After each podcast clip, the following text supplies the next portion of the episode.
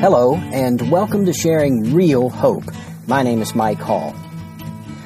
For the last five podcasts, we have been in a series that I've entitled In the Beginning.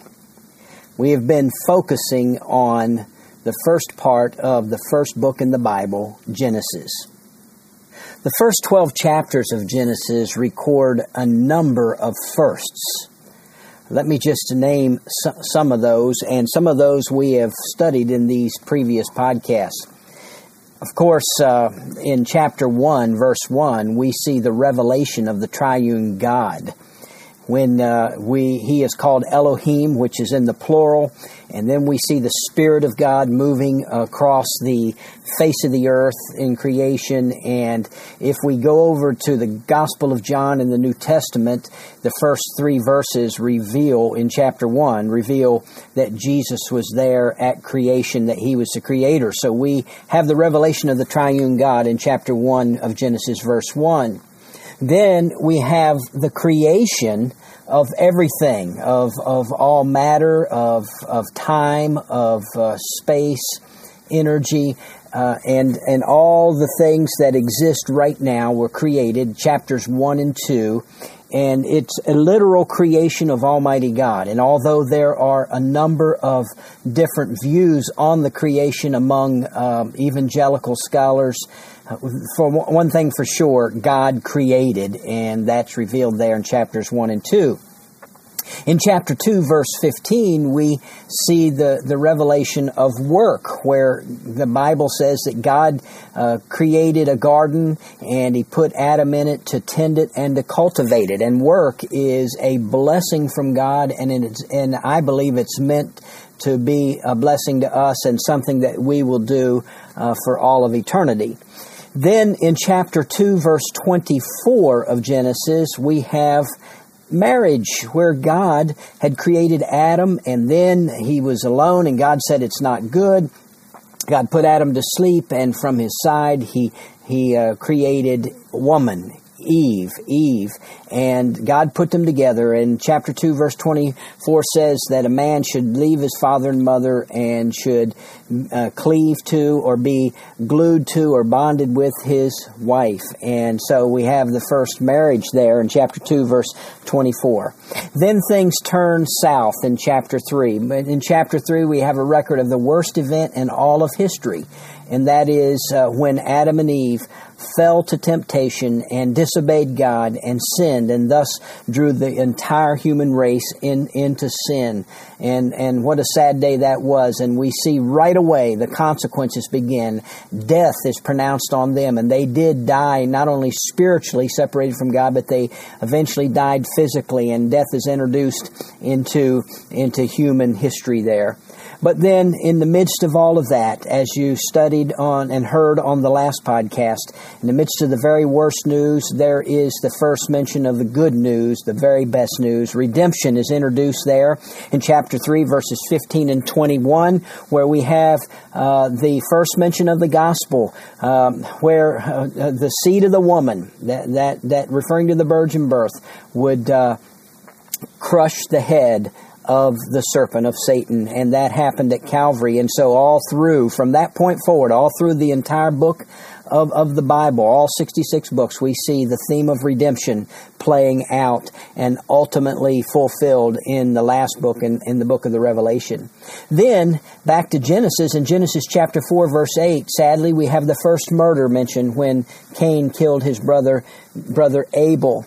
In chapters 6, 7, and 8, we have the record of the worldwide flood, and I truly do believe that that's exactly what it's saying.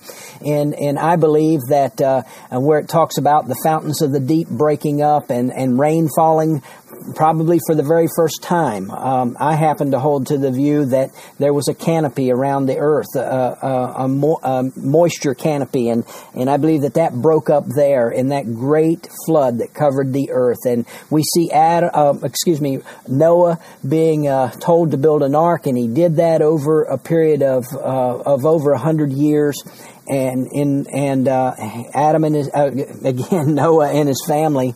I'm I'm imperfect too, very very imperfect. Noah and his family went into the ark and were saved And that again is a beautiful picture of Jesus who is our ark of salvation. And when we, when we are in Him, we are saved from the wrath of God, from the flood of God's wrath. Then in chapter 9 of Genesis, we have the first covenant that was made there with, with Noah and uh, and and part of that is that God would never again destroy the earth with a flood, and the re- the rainbow is put in the in the sky. In, in chapter 10, verse 32, we have the beginning of, of nations.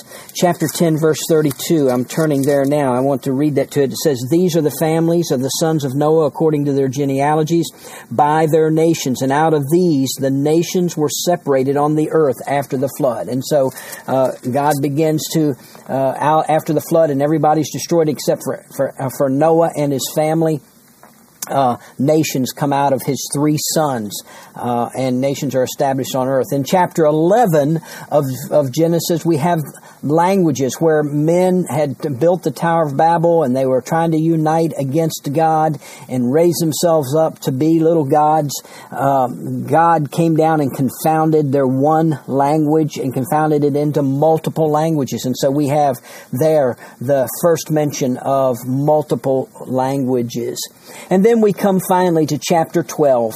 And in chapter 12, we, we see the introduction of the Abrahamic covenant. And we see the beginning stages of what would eventually become the, the nation of Israel.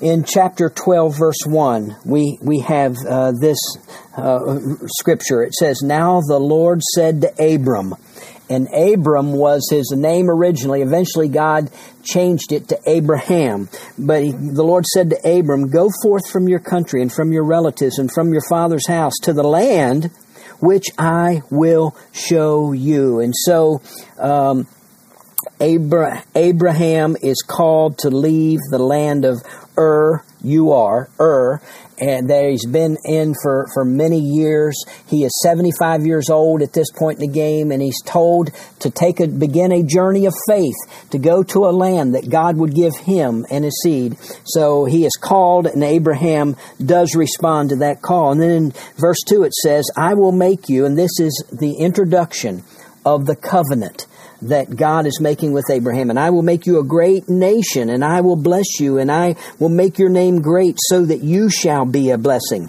And I will bless those who bless you, and the one who curses you I will curse, and in you all the families of the earth will be blessed. Wow, there is uh, the the the introduction of that covenant, and that covenant is actually made uh, literally in in chapter 15 and and there is a process there where God uh, calls Abraham out and um, God causes Abraham to fall into a deep sleep and and uh, God uh, uh slaughters an animal and cuts it in half and walks uh, literally between the two halves of that animal. And that was a custom of that day when uh, two people were making an agreement a covenant.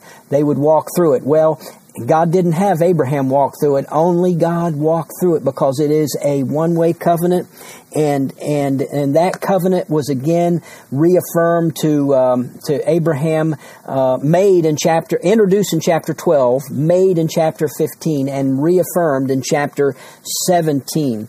And that covenant, according to chapter 17, verses 7 and 8, and this is very important and this is very strategic, and you need to hear this.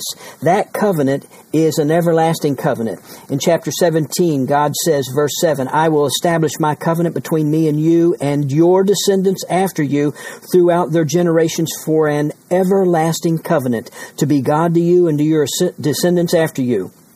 I will give to you and to your descendants after you the land of your sojournings, all the land of Canaan for an everlasting possession, and I will be their God. And so, for my my wonderful friends who don't believe this, they have another view of this. I say that uh, that this is pretty clear in my understanding. God has given Israel the land of Canaan for an everlasting possession.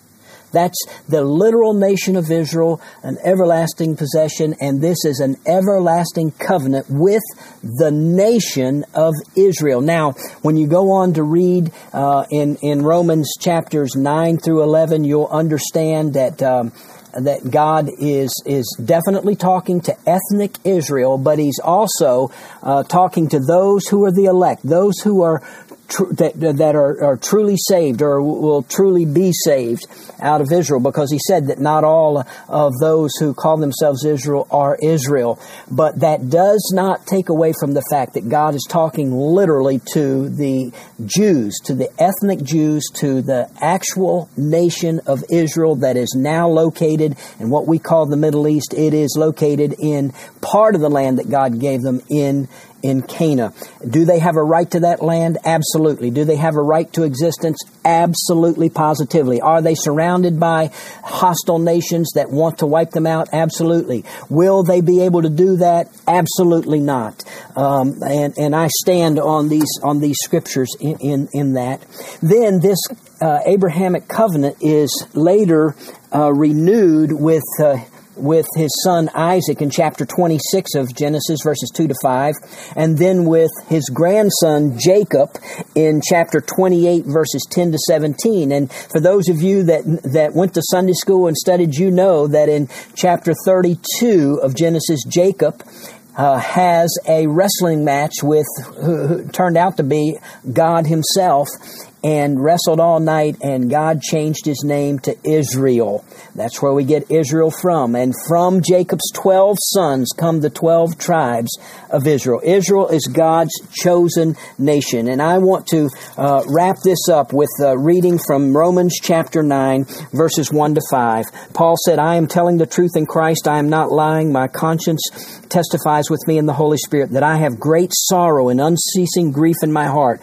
For I could wish myself were accursed, separated for, from Christ for the sake of my brethren, my kinsmen according to the flesh. There's a key word, according to the flesh. He's talking about literal Jewish people, ethnic Jewish people. Verse 4, who are Israelites, to whom belongs the adoption as sons and the glory and the covenants and the giving of the law and the temple service and the promises, whose are the fathers and from whom is the Christ, according to the flesh, who is over all. God bless forever. Amen. And so all of that is basically saying this.